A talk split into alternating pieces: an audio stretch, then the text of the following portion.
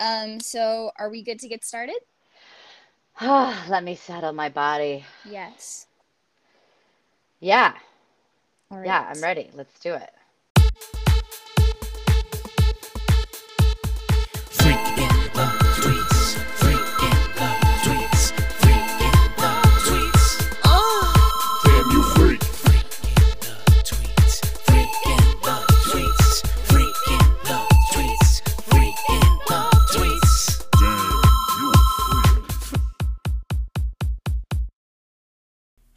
Freaks, it's your host, Christina.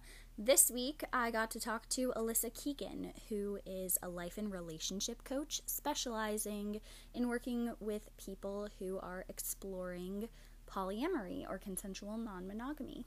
They are also a professional actor, a partner, and a parent. So I'm really excited for you to hear our conversation. Just so you know, this episode deals with some pretty heavy topics.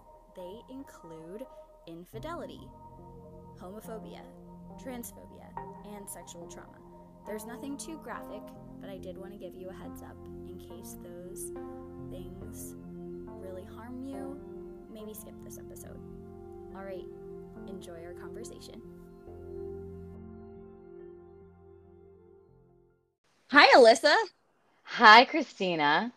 Um, will you go ahead and introduce yourself for our audience? Sure. Hi, everyone. My name is Alyssa Keegan. I am a trauma informed whole person life and relationship coach, specializing in people who are new to, curious about, or struggling with open relationships and ethical non monogamy polyamory. I am also a professional actor in the DC and New York area. Fantastic. Um, can you tell us a little bit about how you got into your field of work? Yeah, uh, we're talking specifically the coaching. I Sure. Yeah. the the acting would be a much longer uh. Although I'd be Um, so glad to hear that too from a personal. That'll be a totally other podcast. yes. Um, yeah, I had an interest in uh, coaching for a very long time. I always told myself that if I ever stopped being an actor, I, I would always want to go into a field like psychology, therapy, coaching. And right before the pandemic, I had really started to investigate creating a secondary business, having my acting career be my primary focus, and then having a sweet side gig of uh, life and relationship coaching, specifically focused on um, open relationships, consensual non monogamy. Mm-hmm. And I was interested in that because when I came to my own journey of polyamory, I didn't have a lot of resources. There were some books, um, but I felt very much like I was blazing my own path with, with my partner, with my partners. And I wanted to be an advocate and resource for the community. And um, so it was kind of a small-ish creative brainstorming thing up until the pandemic. And then, as you know, uh, anybody who is in the service industry and entertainment business industry uh, became more or less 100% unemployed. Yeah. And I was living up in New York at the time and was sheltering in place and trying to figure out how I wanted to move forward. And without knowing what this was, how long it was going to last, I decided to uh, delve into my other passions. And um, I also wrote a couple of children's books during that time. But I and they're primarily they're amazing. Thank you. um, yeah, I can send you links if anybody's curious about um, my my children's books based on the pandemic and and hanging out with my kid. Um, but I I started really promoting myself as a coach or as somebody who is interested in pursuing it, but I hadn't had an education really at that point.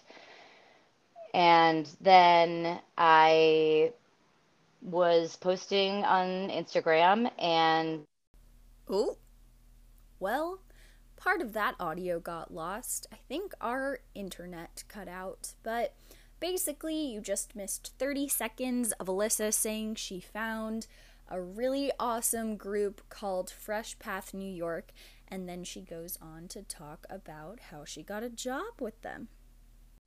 Investigated them, and they are this incredible collection of therapists that are do telehealth, but they're based out of New York, and they focus specifically on um, clients uh, who are BIPOC, LGBTQIA plus, um, polyamorous, basically anyone who identifies or is living an alternative lifestyle. Um, they are the therapists for you and they advocate for people of color pri- like really powerfully and i just realized that that was exactly the organization that i wanted to be a part of and i was downstairs in my sister's basement um, because I had been podding with her, with my son and my niece, who were both in first grade. So, as a way for them to socialize, we had kind of moved in with them for a period of time.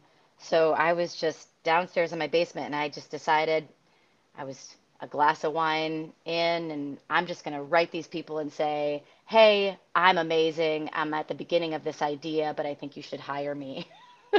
Yes. And- that. Yeah, and um, I was convincing enough that I got an interview, and they did. They hired me, and um, helped me pave the way to where I am now. They um, they supported me um, personally, professionally, and financially in some of my education.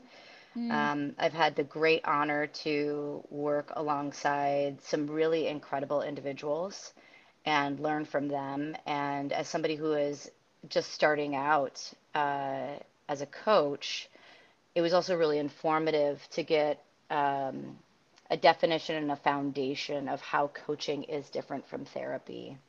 Mm. Um, Okay, so I personally don't fully understand how coaching is different than therapy. Would you mind giving me like a quick primer? So happy to. Thank you. So m- most of us are are familiar with therapy and that, uh, or ideas or stereotypes of what therapy is. Mhm. Um, but primarily, therapy operates from the present moment and things in the past that have caused you to be and engage where you are in the present moment. So there's a lot of reflection back to the past. There's a lot of healing. There's a lot of facing of trauma or uncovering of trauma um, in order to heal the present moment. Mm-hmm. Coaching kind of takes it from the present moment forward. It's not that we can't delve into the past, but a, a, a client who's really ready for coaching is somebody who knows what most of their triggers and traumas have been in their life, have done some work on it. It's not that those things go away, they're a part of us, but that they are more or less aware of those triggers and traumas and are able to move with them in a forward way. And so, really, what a coach does is they resource the individual so that they can attain their desires, create action plans. And what I have found uh, in my work with with people is that a lot of it is uh, does go back to like present moment, reestablishing a relationship with yourself Mm. and how you want to move forward in your life with agency and awareness um, rather than I want to go do this, you know, really tangible goal, say I want to write a book. But maybe you find out that the blocks to writing that book relate back to your sense of worthiness.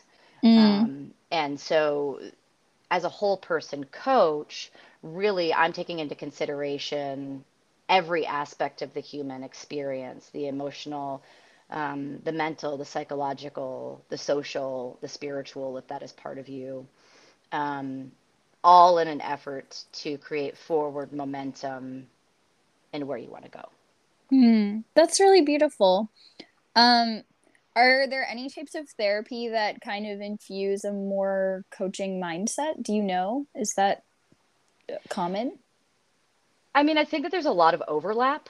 Mm-hmm. Um, I don't personally have information on specific modalities of therapy that would in, involve um, styles of coaching, but I do know that that even though therapy does work a lot in the past to the present, they still create, you know, forward momentum for their clients as well. Yeah, Um, it's just that's just a good therapist. Yeah, right, exactly. Exactly. Um, I don't know. I'd have to do some investigation on that. Okay, cool. Thank you Yeah. for for telling me about that. Um, so moving on now, what do you envision for your, I guess, I don't know, what you call it, a practice if it's not therapy? Yeah, you can Your, still call yeah. it a practice. Yeah, my What coaching practice. your coaching practice? What do you envision for your coaching practice moving forward? A lot of things. Um, so, as I said, I am a trauma-informed coach, um, Mm-hmm. and I'm currently um, in a course seeking certification in somatic attachment therapy. Mm. Um, I'm very excited about attachment theory, and uh, and I could go into some basics of that too, but that would be a, a whole other podcast as well.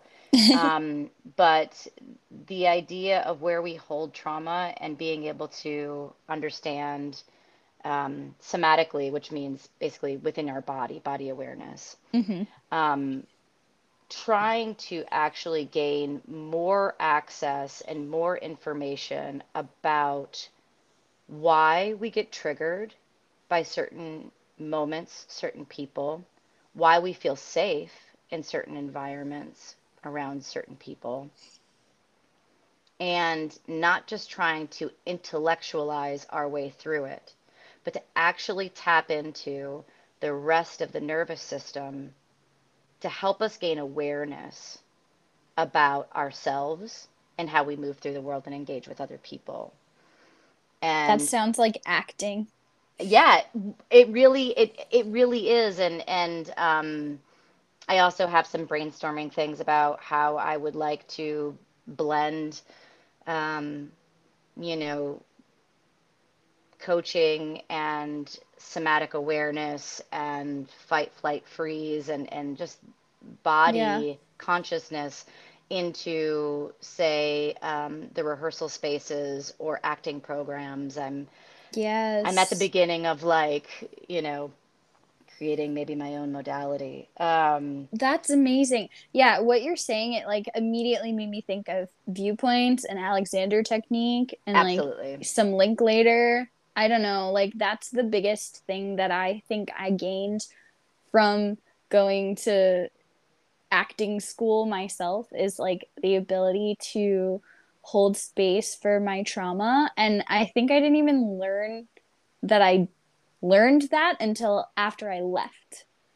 yeah that's really interesting the way that you say that that you weren't even sure that you learned it until you left because f- from my perspective when i was learning all of those same techniques it was very informative to my body experience, but it hmm wasn't couched in any way in my uh, awareness of my neurobiology or my nervous system. hmm Um, and I think what I find really fascinating as a as a coach who has this um, kind of growing education that I want to impart to my clients, particularly in relation to themselves and then their relationships, and when you're talking about polyamory and consensual hmm non-monogamy, multiple relationships, um, is really just how the brain works Mm. and how that informs the nervous system. And I think combining that with somatic awareness is really the golden nugget.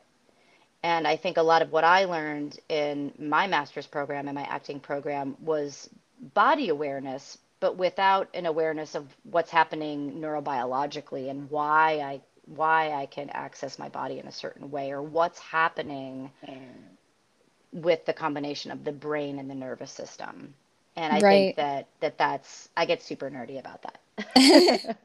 I love that so much. I get super nerdy about things that I'm passionate about too. So I appreciate it. Um, would you mind talking a little bit more? You already started mentioning polyamory, just maybe your personal journey with consensual non monogamy and how that ties into your practice. Yeah. So I began my official poly journey about six years ago. That right? Yeah, about six years ago. And I was in a place in my life. Um, I'm legally married, Mm-hmm. and I was in a place in my life with my um, then husband, now I call him my partner, um, where we were just recovering from a really public affair. And um, and we had been moving through it and had sought our own therapists and, and couples therapy as well, and had gotten to a place where we just really started acknowledging our authentic selves with each other, which we didn't really do when we got married.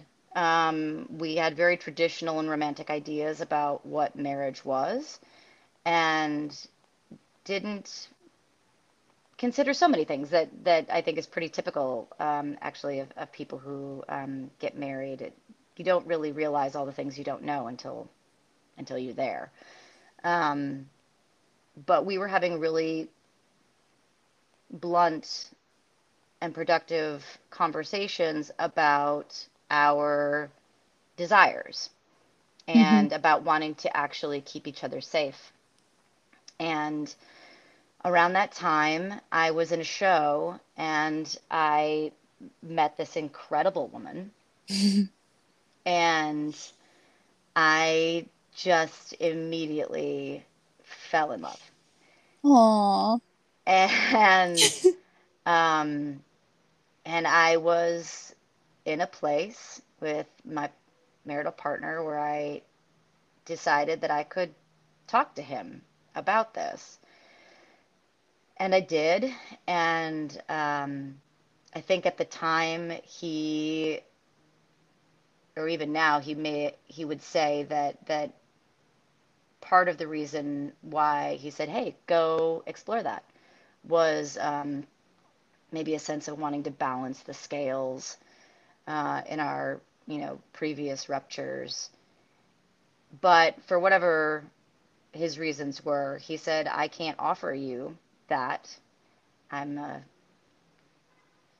I'm you know he's a cis hetero man, and so I went and explored that, and she and I fell very quickly in love, and it was very fun and exciting.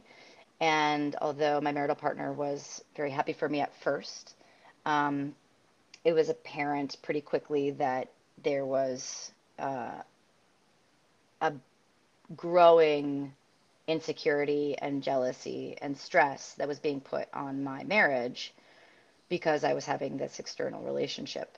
Hmm. And I hadn't even heard the term polyamory. Um, but one night I we were all hanging out and they were very close. They had they were friends.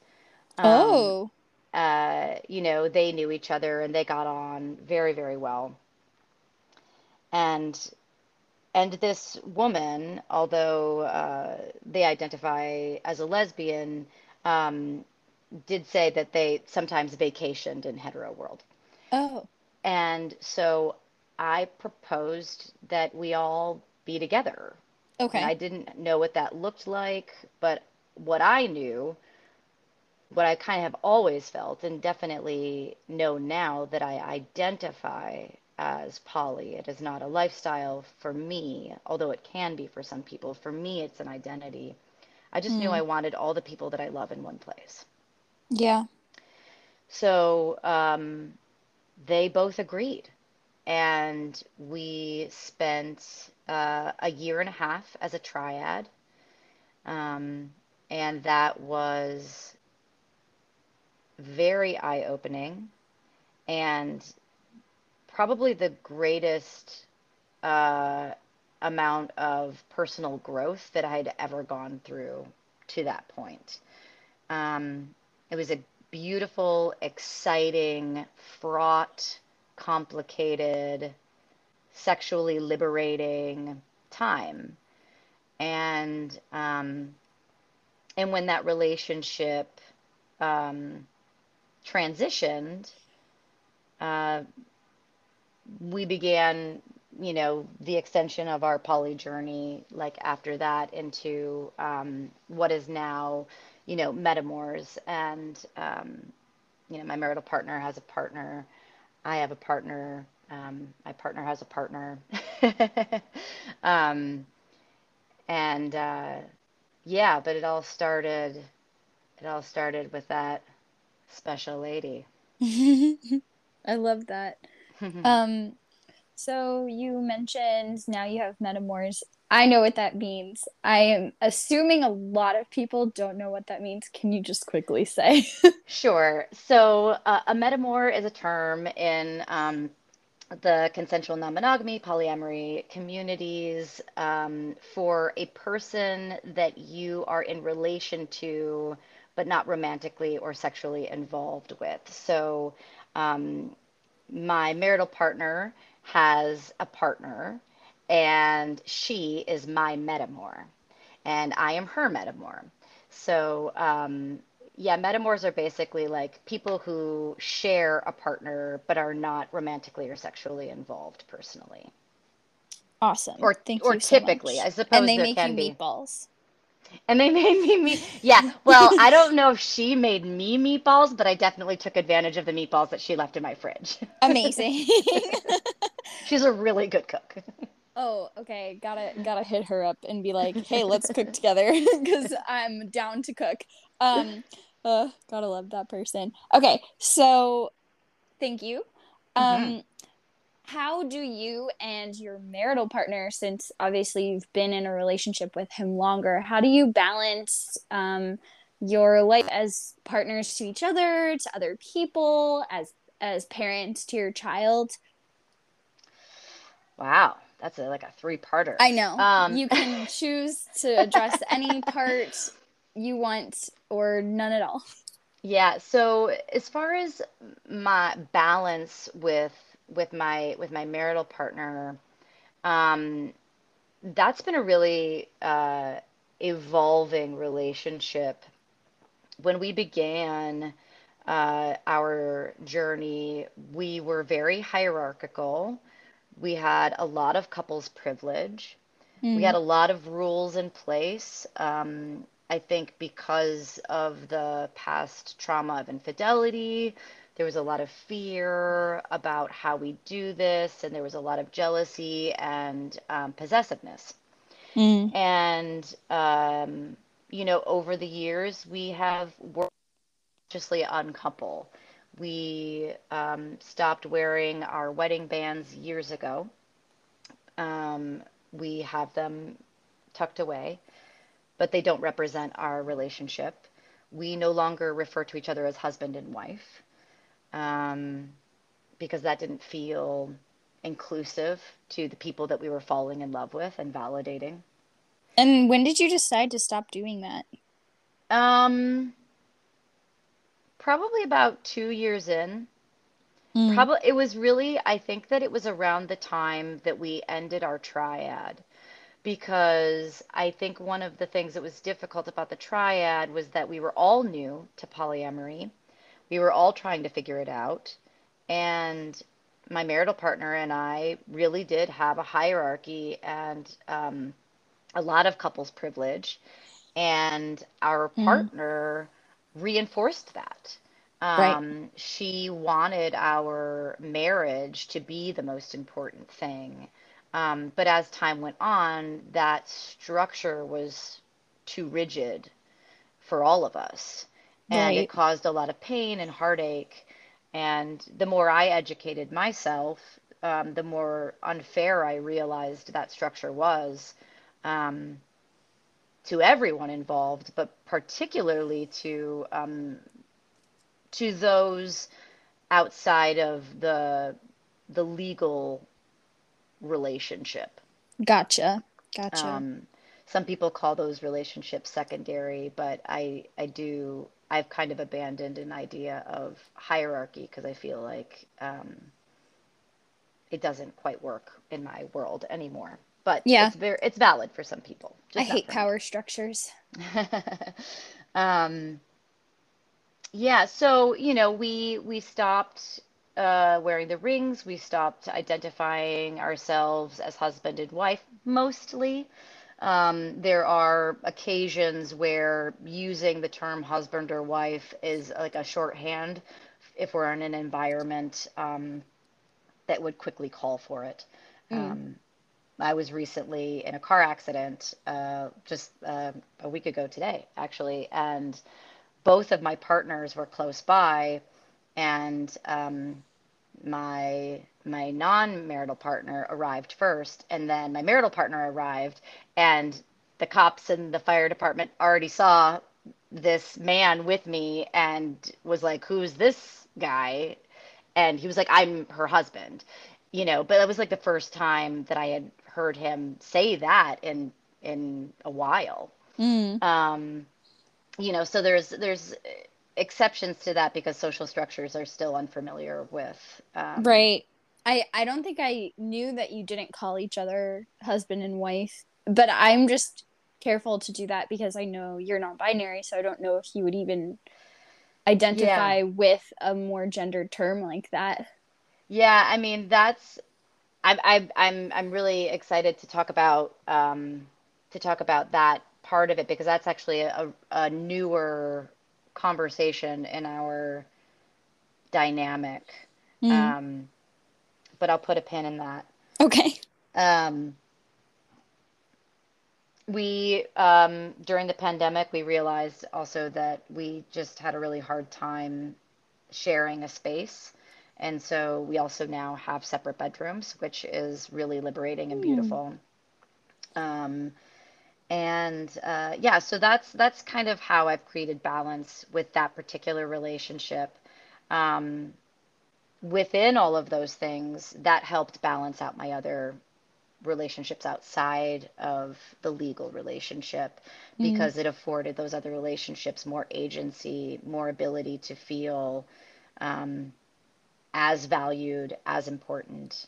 Um, and when it comes to our kid, uh, he's never known us as anything except open and poly. He Mm. was, mm, I think, just two years old when we started becoming a triad. And um, so he just knows all of our partners as as family. Um, we're Mm. very careful to not introduce him to partners that are more casual. Mhm. Um, uh, or or if if he does meet them, it is in a, hey, this is my friend, and they're not staying over. Um, or you know what I mean? There's there's um, very specific um, ways in which we uh, share our life openly with him, um, and ways in which we establish um, some boundaries um, so that um, everybody's safe. Good. Boundaries are the best. Yes. Love boundaries. Um, speaking of boundaries, I know you touched on this a little bit with with that woman who kind of helped you fall into I guess, I guess yeah, fall into non or not non-binary, excuse me, polyamory. hmm Um, what do you do if you ever feel jealous or envious of a partner? Hmm. you know, I like I said, I've been I've been in this structure, and it's not even a structure. It's it's an organism. Um, I've been living in this organism of consensual non-monogamy for a while, and so my relationship to jealousy has changed a lot. And it's not that jealousy doesn't occur because it does, but what I understand about jealousy now, um, from repeat patterns in my own experience, is that I am often jealous when I am insecure about myself. Mm-hmm. And I have learned over the years that um, when I am sensing jealousy, it is um, more likely an issue that I have to manage with saying, okay, well, why do you feel unworthy? Why do you feel less than? Why why are you comparing yourself? Um, now, if my needs are not being met, if I am being um, if my needs or my boundaries are being ignored, that is a reason to to say like, oh, this jealousy is a flag telling me something's not working in my relationship. Mm-hmm. But but there has to be a deep, deep, deep sense of awareness and responsibility to understanding the difference. Mm. And I think that that is what I anchor myself to when I am feeling jealous. I, like I said, I'm very, very into mindfulness and body awareness. And I often feel jealousy deeply in my body. Yeah. Yeah. And uh, and so I'm I'm able to hopefully regulate myself enough to sit with it and say, okay, is this about you or is this about something that you're not getting? Mm. Mm. And um, and I'm not always perfect at it, and I make mistakes, and I have not always been my best self, Well, and I think that's part that's it like too. it's so beautiful that you can acknowledge that Yeah, because that's that's hard. yeah, yeah, it's brutal. Olivia Rodrigo was right. God, it's brutal out here.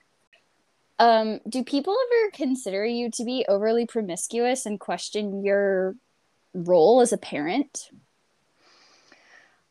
I've been very fortunate in that regard. Um, it is a very important thing to be aware of. Mm-hmm. Um, I I've always lived on the East Coast, and um, I'm I'm I'm only suggesting that there uh, there are a lot of big cities with a lot of diversity, Mm-hmm. um, and a lot of alternative uh, lifestyles and identities on the coasts. And so um, I have we've been really fortunate in that um, those who have figured it out because we are out, but when it comes to our kid, we're more discreet. Right. Um, but we're not we're not hiding it. We're just not swinging from the chandeliers about it when it comes to our child. Right. Um, Well, it's not like okay, your kid is young. Your your kids shouldn't be sexualized or like involved in necessarily like knowing all of that. Like it's your private oh, life. oh, absolutely. But you know, even when it comes to, you know, teachers, Oh, um, yeah.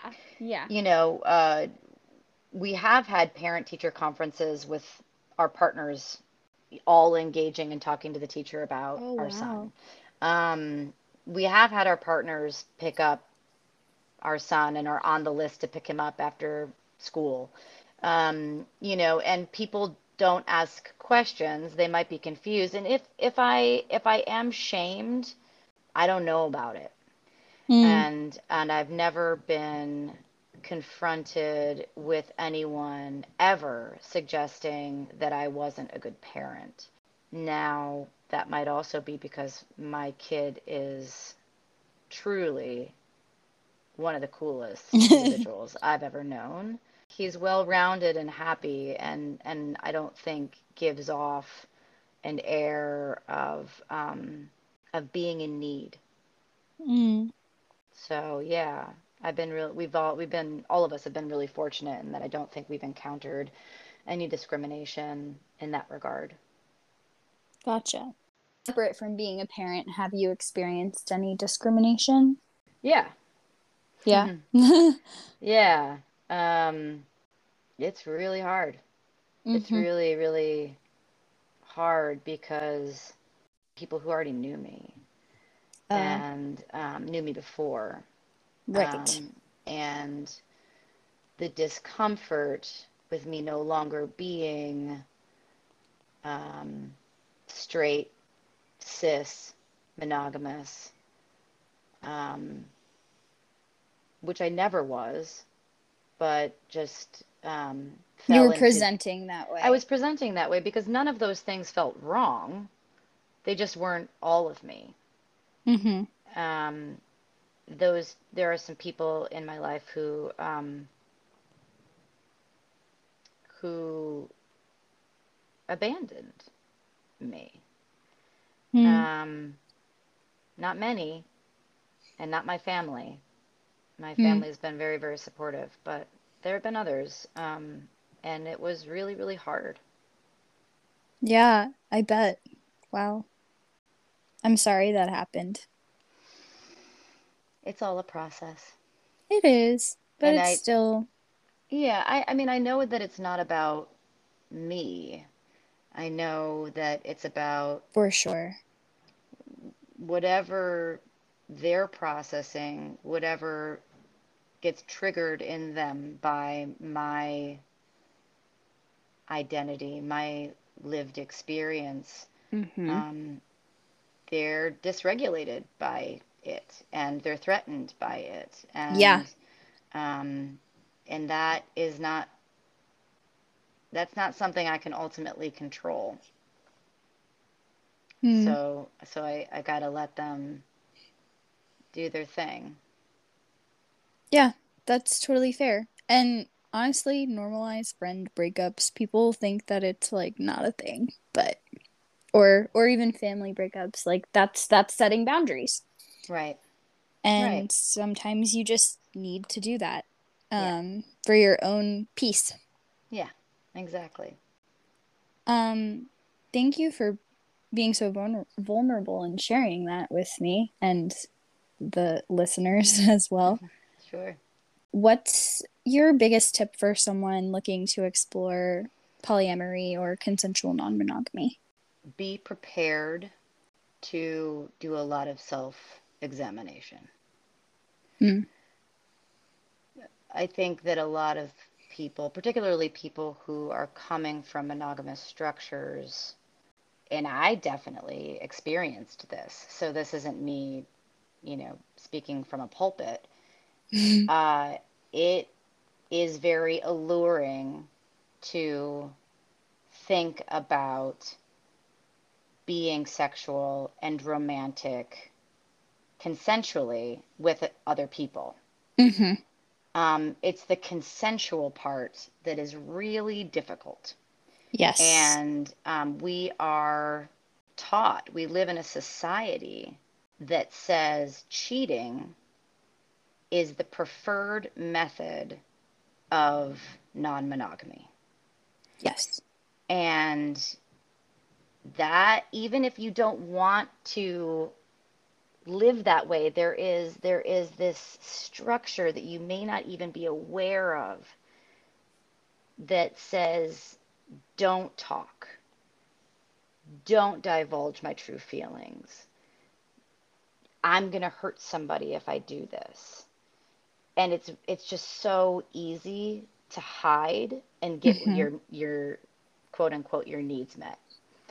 And when you decide to be ethical, you have to actually face your own insecurities, your own fears, your own inability to be assertive and talk and speak um, directly, your own possessiveness. It's very easy for me to be poly, but I don't want my partner to be poly. It's very easy for me to go and have all of this love and understand it. It makes all the sense in the world, but my partner, please don't be poly.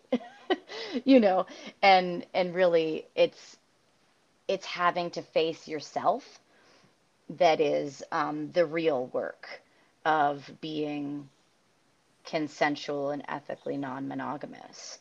And I, I think that um, if people went into the decision of opening up relationships or opening from monogamy, even if you're solo, opening from monogamy to non-monogamy, that it's really advanced relationship work. Mm-hmm. And um, one needs to be prepared to face their shortcomings. You know, um, Jessica Fern is um, a therapist and, and specializes in polyamory, and she's written an incredible book called Polysecure. But one of the things that she says in the book is that people who open up their relationships, great, solid, secure relationships, when they open them up, they they're suddenly very insecure and they don't understand why. And um, the truth is that ethical non-monogamy can very quickly expose the um, insecurities that one may have felt but didn't notice because monogamy was keeping them secure. But the second Mm, you take off that band-aid of monogamy, all of their insecurities are suddenly exposed, and all of the insecurities in the relationship are exposed.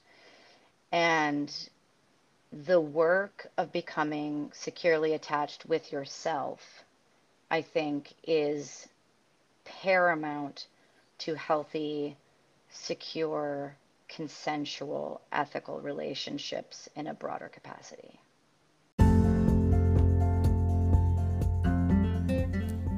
Here at Freakin' the Tweets, we believe in good vibes only. no, not that toxic positivity bullshit. I mean good vibrators only. We love gender affirming sex toys and paraphernalia here at Freakin' the Tweets. So you can head over to at shop enby, that's at S H O P E N B Y on Instagram or Twitter, or shopenby.com to get 10% off by using the code LilyHope at checkout. That's L I L Y H O P E. Don't ask me why, that's the code.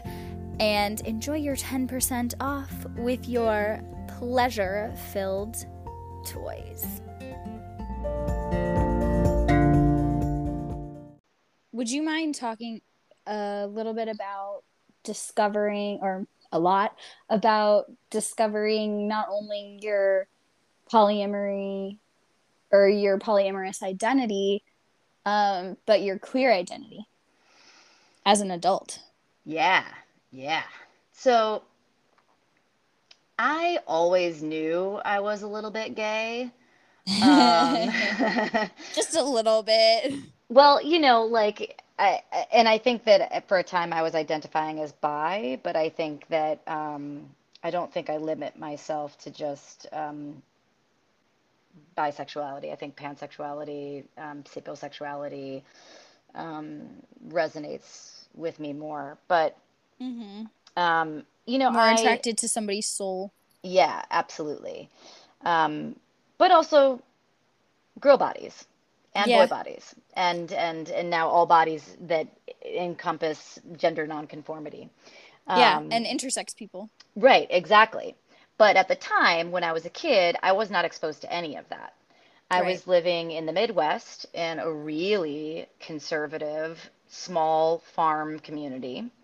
Um, I lovingly dubbed myself the dirty country kid for many years and still do a little bit. Um, but I didn't have any um, examples set for me other than being a white, cis, monogamous person, straight person. And I I remember so many times like trying to figure out how I could make out with my my friends. Like if I slept over at their house and like never figuring it out and always being very, very afraid and never doing it. But just being so fascinated that I liked both and didn't know how to talk about it. And um You mean both both men and genders wi- or both sexes? both genders or sexes, and and it was really limited to like girls and boys. That's what it was when Right. I was No, of course. You know, Yeah. um, of course it wasn't. We know this, but my vocabulary and my awareness and understanding was boys, girls. Absolutely. Um, you know, and I have always been uh, a very athletic, um, muscular, tomboy kind of person. And I struggled with my androgyny for a really long time. Again, because like being bisexual, being a, a straight didn't feel wrong because that was part of my identity. It just wasn't all of my identity. Similarly, uh, presenting and identifying as female doesn't feel wrong. It's part of my identity. Um, Mm-hmm. it's just not all of my identity. And um, and I think that I had a lot of body dysmorphia and body shame Yeah. because I felt very masculine physically, um, and presented as a very um, assertive person. And I, I was often told that I was intimidating. And and even in grad school, I had a teacher tell me that I um, I use too much masculine power. Why don't I embrace my feminine power? Um, which at the time I think was interesting and helped balance me back to some of my feminine energy that I probably didn't value as much because it didn't feel like I had power in that space. Um, but I, again, it was during the pandemic when everything slowed down and I I finally had room and time to sit with all of my dysfunction and um, insecurities and identity crisis that I um, started to come out as gender fluid, as non binary. And my sibling, um, I'm really thankful to say, is also gender fluid and also Mm. poly. So um, they and I have had a wonderful time being supportive of each other in this space. Um, I still misgender myself Yeah. constantly. I do too. Um, The biggest is if I'm like, because I'm such a fangirl, like, I don't know why I add the girl, but like, yeah, I'm gonna fangirl for my friend. I don't know. It's just a Yeah, thing. it's a turn of it's a turn of phrase, and there Yeah. there's so many of there's so many gendered turns of phrases and and things that Mhm. you don't even think about. Um, in the same Yeah. way that you're like, "What's up, guys?" to a group of people Oh that may or may not all be, you know, Guys. Or okay with that. Yeah, right. Yeah. Um, so it's it's been a journey, but um, and it's one that I, you know, when I started to embrace it, I I was very confused and scared of it because there was also a part of me that was like, I'm in the middle of my life. I'm just now coming out in so many ways, and Mhm. I felt that I I know now that part of the reason why I did that was because it started to feel safer to do that. Yeah. However, there was a part of me that felt like I like I had imposter syndrome, like that I was doing this and trying to figure myself out or trying to be cool because now it's cool to be non-binary or something. I, I you know, I Mm. didn't I didn't know. And um I mean, I did know. I knew that I was, but I think that I was still facing some fear about being accepted um, by my partners who both currently happen to be cis hetero men. Mm. Um, and and also like I haven't had um, any like a consistent um, feminine or AFAB energy like in my life in a in a bit.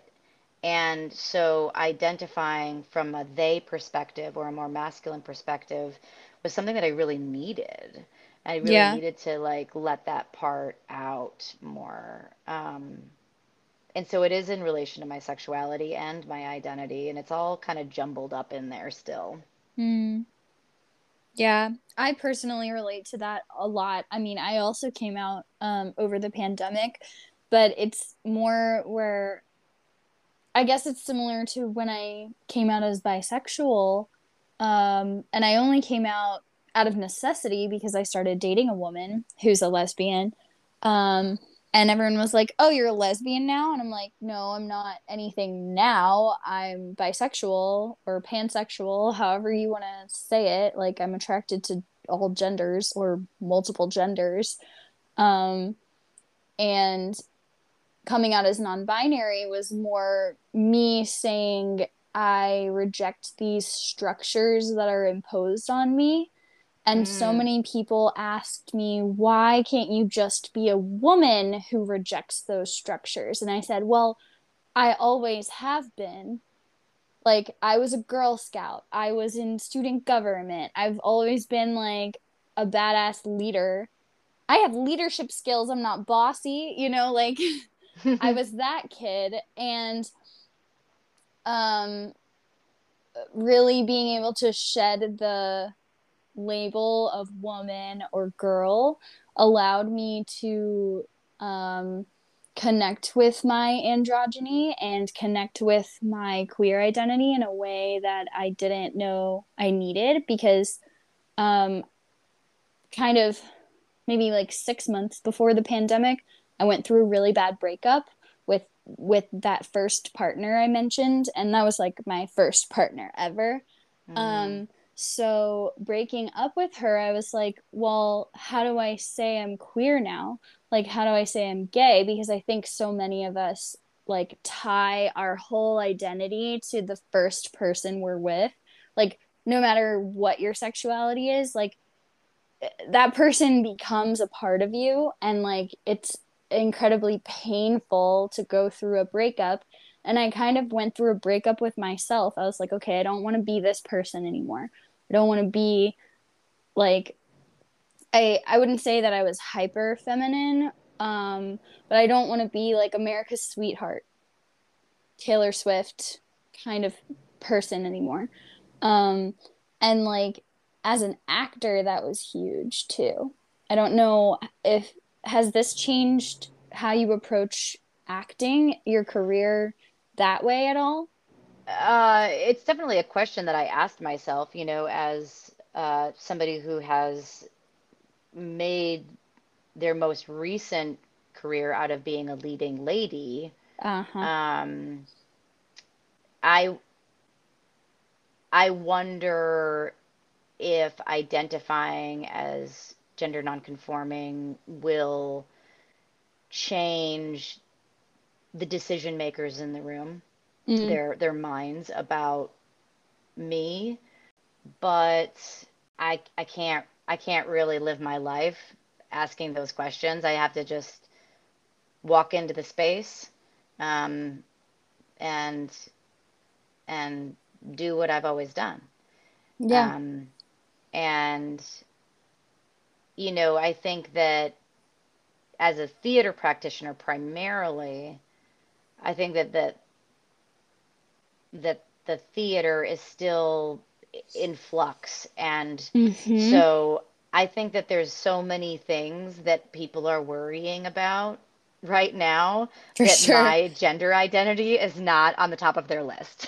And that's No, fine with me. but yeah, no, but also yes, because I don't know. Um, I've gotten called in recently for several non-binary roles or roles where I would be playing multiple genders, and I never got those calls before. I told casting directors in DC that I'm non-binary and my pronouns are right at the top of my resume now because Hmm. I'm trying to normalize that.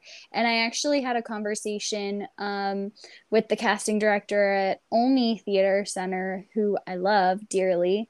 Um, and uh, she had like 15 minute Zoom auditions with local people who are a lot of us emerging artists um, or recent grads because I haven't worked professionally since graduating in 2020 and that's like a huge blow to my ego but also what have what has there been to do? So um she had these auditions and she asked like are my pronouns on my resume? And i said yeah they are. I actually sent my non-binary friend who was my freshman college roommate um this like kind of panicked voicemail. I was like i don't oh my gosh what do i do do i do i have my resume? Do i have pronouns on my resume? Do you have pronouns on your resume? Is that weird? Like are people gonna automatically be like okay she doesn't want to play any women anymore? Like they're gonna look at my resume and be like oh she always plays moms. Why is she they she? And like um then my friend was like yeah i put my pronouns on my resume. It's fine. And i was like okay that's all you needed to say. Thank you. And um then the casting director also asked me like do i put my ethnicity on my resume? And no one's ever asked me that but i was kind of crying to her about people tell me i can't be chinese or like obviously i'm irish. My last name is mccann but i changed it when i was a kid. Like i i originally had the last name tao t-a-o like the dynasty like the way. Um so or like the americanized pronunciation of dao and like her asking me because they're legally not allowed to ask you these things like what is your sex what is your gender what is your ethnicity? So her asking me like oh would you consider putting that on your resume so people can cast you more accurately and then this same person called me in for a non-binary trans role and um, told me like audition for this show without regards to gender or audition for this show where you're going to be playing multiple tracks. And i was like wow like all you have to do is speak up. It's kind of cool. Yeah, you know, I it's interesting that you say that because I've actually played uh I've played men a number of times Mm. um in shows and I love it. yeah love it's it. so fun they always And get the best speeches and songs I'm so good at it. Uh Yeah. and it just it just feels so yummy and so at home for me. So um you know, it hadn't it hadn't occurred to me to uh put it on my resume yet. But you know, I I am still re-emerging Right. um, as a as an actor, as a theater practitioner, and Right. um, but that you this is some food for thought. So thank you. Yeah, you're welcome. Sorry, tangent. I do that. Um, it's my neurodivergency, which I apologize for, but I also don't. um, I I have one last question for you, and you've kind of been touching on this, but I am doing a question of the week segment where I ask listeners to respond to a question that I asked in the previous week. So last week, I asked um, people how their relationship with sex and if you would like to extend that to gender as well, you're welcome to, has changed over the pandemic. Um, really, as like a reflection, because I think that that's such a huge question. Um, but if you have any thoughts to respond to that, I would love to hear. Well, I think I touched on the gender part of Mm-hmm. sex. Um, the act of sex or the the Mm-hmm. the experience of sexuality and, and sexual intercourse or Mm-hmm.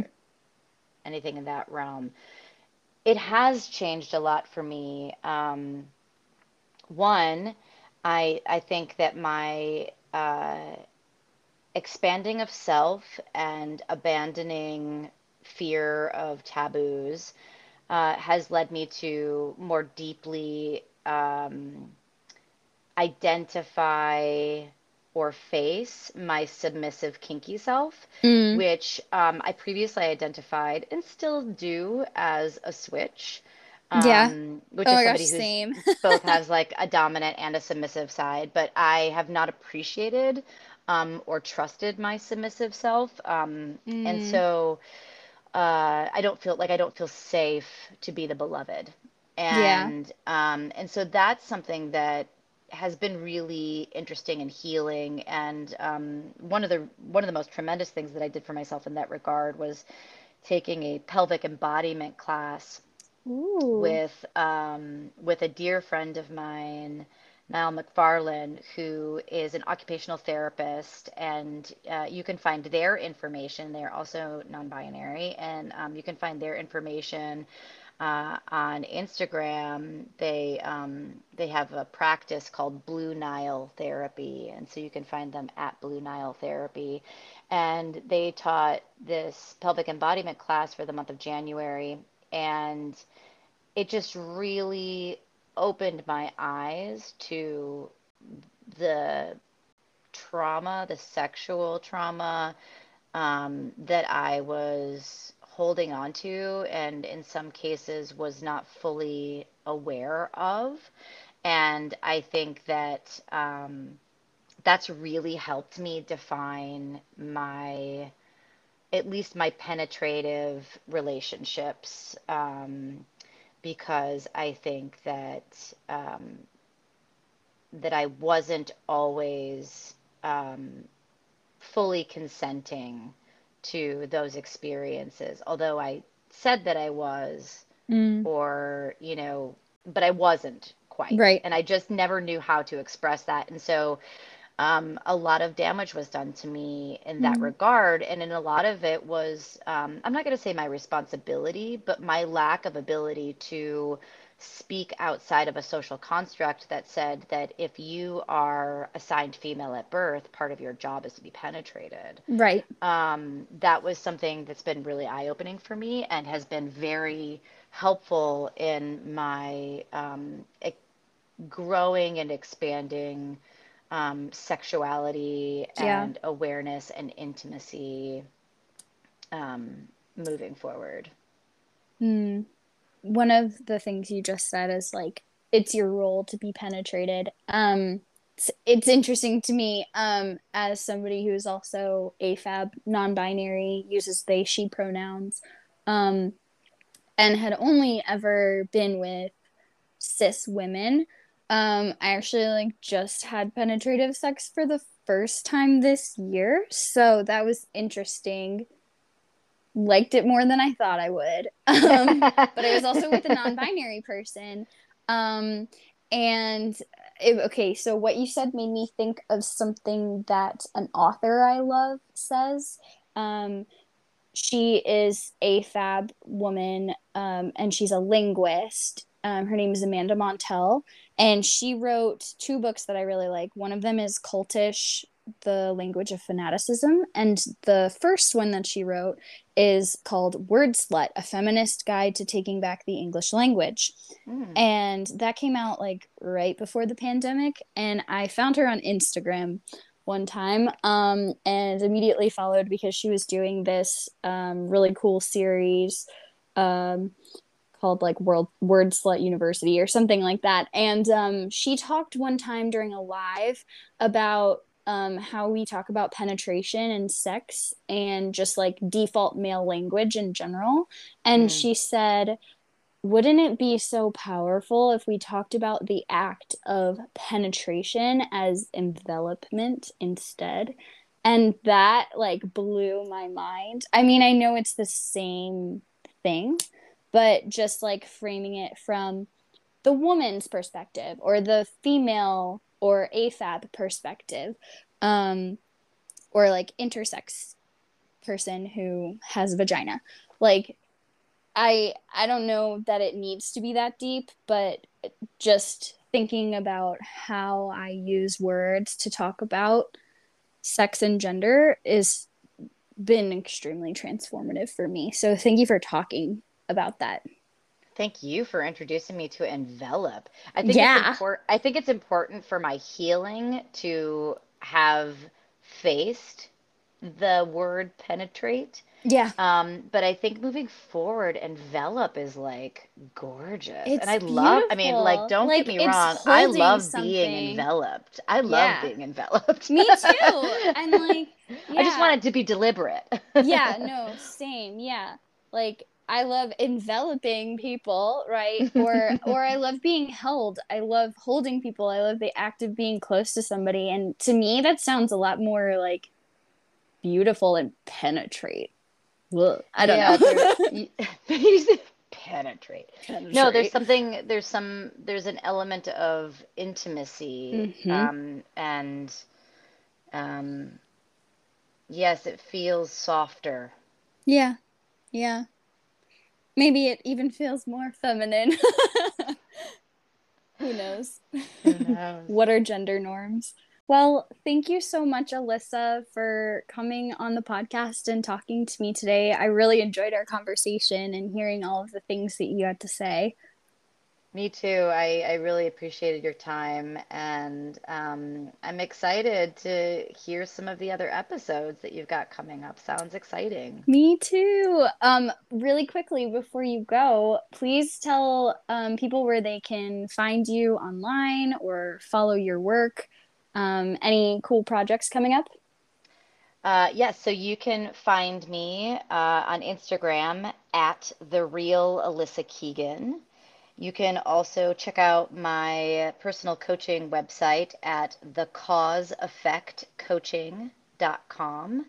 You can also find me on Fresh Path New York's site at freshpathny.com and on Facebook at Alyssa Keegan.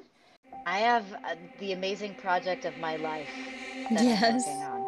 I love that. I love that so much.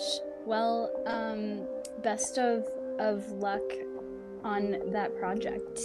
It's always always happening. Um, Always an adventure. yes, adventure is out there. It's time for the question of the week. Question of the week. I need to find a better name for this segment and maybe um never do an off the cuff jingle again. Um this week I want to know are you polyamorous? Would you ever try polyamory?